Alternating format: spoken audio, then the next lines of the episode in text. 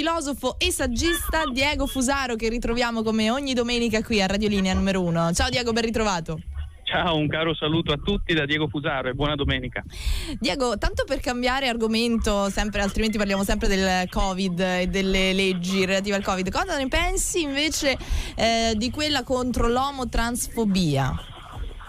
Beh, allora, è naturalmente un argomento, è un campo minato, come si suol dire. Sì. Precisiamo subito ovviamente che siamo contro ogni tipo di discriminazione, di violenza, di incitamento all'odio. Fatta questa doverosa premessa bisogna distinguere ovviamente la giusta persecuzione legale di chi odia, che peraltro mi pare sia già pienamente riconosciuta dalla legge italiana, e invece il tentativo di eh, delegittimare ogni possibilità di libero pensiero senza essere etichettati e quindi trattati come odiatori. Certo. In sintesi, è ovvio che chi discriminasse, ad esempio non assegnando un posto di lavoro a una persona per via dei suoi orientamenti sessuali, starebbe perciò stesso commettendo una discriminazione e come tale dovrebbe essere punito ovviamente. Certo. Ma è altresì vero che chi ad esempio sostenesse che un bambino ha diritto ad avere un padre e una madre o chi dicesse, magari citando Aristotele, che per natura esistono uomini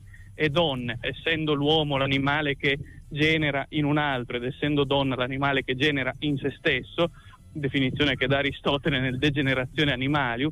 Ora, eh, sostenere queste tesi significa incitare all'odio, all'omofobia e alla violenza? Non credo, significa semplicemente svolgere delle considerazioni supportate peraltro da una letteratura critica, come usa dire, eh, ragguardevole, che va da Aristotele fino a Kant essenzialmente, a Hegel. Certo. Eh, ora, il mio sospetto, ti dico, cara Francesca, è che eh, questo nuovo disegno di legge, questa nuova legge cerchi di far passare come odiatori e dunque di trattare in maniera conseguenziale tutti quelli che eh, liberamente esprimano pensieri eh, definiti variamente omofobi, dove la parola omofobia diventa un lemma della neolingua orwelliana dell'odierno capitalismo assoluto o turbocapitalismo che dir si voglia, perché omofobo non è soltanto chi appunto discrimina e odia e uh-huh. in quanto tale giustamente deve essere eh, perseguito a norma di legge, ma omofobo finisce per essere chiunque non aderisca ai programmi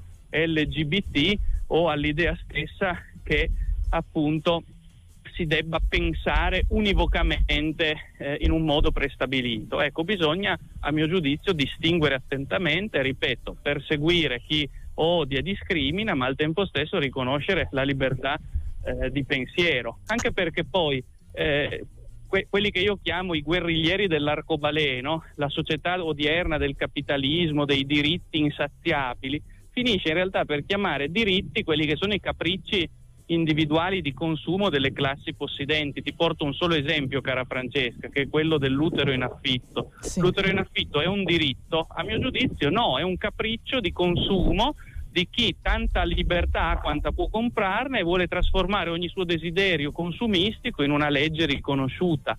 E invece io credo che occorra distinguere attentamente i diritti, che sono una cosa seria, o come diceva il filosofo Dworkin, bisogna prendere seriamente i diritti, eh, distinguendoli appunto da quelli che sono capricci e desideri di consumo. Io ecco. mi sono un po' interrogata anche sulla libertà di pensiero. Non so se hai seguito la vicenda di J.K. Rowling, abbiamo parlato di letteratura, cioè, ov- ovvero la scrittrice più famosa al mondo in questo momento, cioè eh, collega ha scritto Harry Potter, che ha detto una cosa eh, veramente molto semplice senza voler offendere nessuno, ovvero lei ha detto una cosa, un conto le, chi nasce donna, un conto eh, chi in qualche modo eh, ci diventa, no? Quindi voleva dire c'è una differenza e, e, e tutto il mondo mondo si è scagliato contro queste affermazioni apparentemente lapalissiane di J.K. Rowling, sostenendo che invece non ci fosse alcuna differenza. Ecco, secondo me questo appiattimento di vedute è un po' indicativo del, eh, come dire... guarda, eh, guarda, cara Francesca, è, è molto semplice in verità la questione. Il fatto che si nasca uomini o donne non è una scelta arbitraria dell'individuo a volontà di potenza illimitata, è addirittura una questione cromosomica e prenatale, perché si nasce, eh, si è femmina o maschio ancora prima di venire al mondo e quindi come dire è qualcosa di biologico, è mhm. qualcosa di biologico la differenza tra maschio e femmina. Questo non vuol dire che il maschio sia superiore o inferiore alla femmina. Io credo che maschio e femmina nella loro diversità ontologica siano complementari e portatori di uguale dignità, un po' come la mano destra e la mano sinistra. Eh, ci sono state società in cui si dava più importanza alla mano destra, ma questo non è un argomento per negare la differenza tra mano destra e mano sinistra, è un argomento per dire invece che devono avere pari dignità e uguali diritti. Ecco, mentre invece l'erramento del pensiero oggi in voga è quello che dice per negare le disuguaglianze bisogna eliminare ogni differenza e quindi sostituire l'idea di maschio e di femmina con un neutro indistinto che può autodeterminarsi secondo il proprio capriccio. E ancora una volta si precipita nella società del consumismo in cui si è ciò che si vuole essere o più precisamente si è ciò che si può economicamente essere, per cui se uno nasce eh, e desidera sentirsi eh, qualsiasi cosa può esserlo a patto che possa permetterselo economicamente. O peggio, eh, ancora, eh, o peggio, ancora, aggiungo solo il mio pensiero, ciò che si deve essere secondo il pensiero comune, no? che diventa anche un attimino dittatoriale. Scusami esatto, se ti tra l'altro ti faccio, ti faccio notare un, un, paradosso del nostro tempo, cara Francesca, che è questo. In tutte queste micro nicchie di rivendicazioni identitarie, femministe, omosessuali, vegane eh, e così via, che io rispetto peraltro, attenzione, quello che non compare mai come titolare di diritti e di rivendicazioni è il vecchio proletariato di cui diceva Marx, cioè la classe di quelli che lavorano nelle sue anche declinazioni contemporanee, call center, centralinisti, eh, precari vari, partite IVA. Questi sono invece gli, gli, i non rappresentati dall'ordine del discorso, chissà perché. Perché è molto chiaro a mio giudizio, perché in alto i padroni, la classe dominante, eh, lasciano che a gestire in basso i diritti civili, arcobalenici, che non, non, intralciano la riproduzione del sistema capitalistico, si possa agire liberamente, ma i diritti invece del lavoro, sociali, dell'economia li, de- li decidono loro sovranamente lassù e guai a toccarli.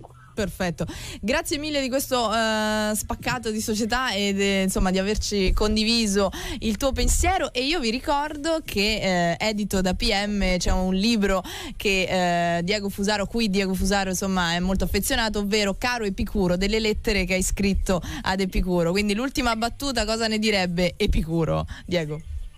Ma Epicuro riconoscerebbe l'idea di giusto secondo natura, c'è un, un giusto secondo natura che non è qualcosa di oppressivo, come dice il pensiero postmoderno. Dire che c'è un giusto secondo natura implica la possibilità di ribellarsi ove il giusto secondo natura venga violato. Se togli l'idea di natura e di limite, apri le porte a una sorta di nichilismo dove tutto è permesso e quindi il diritto del più forte potrà esprimersi senza limiti.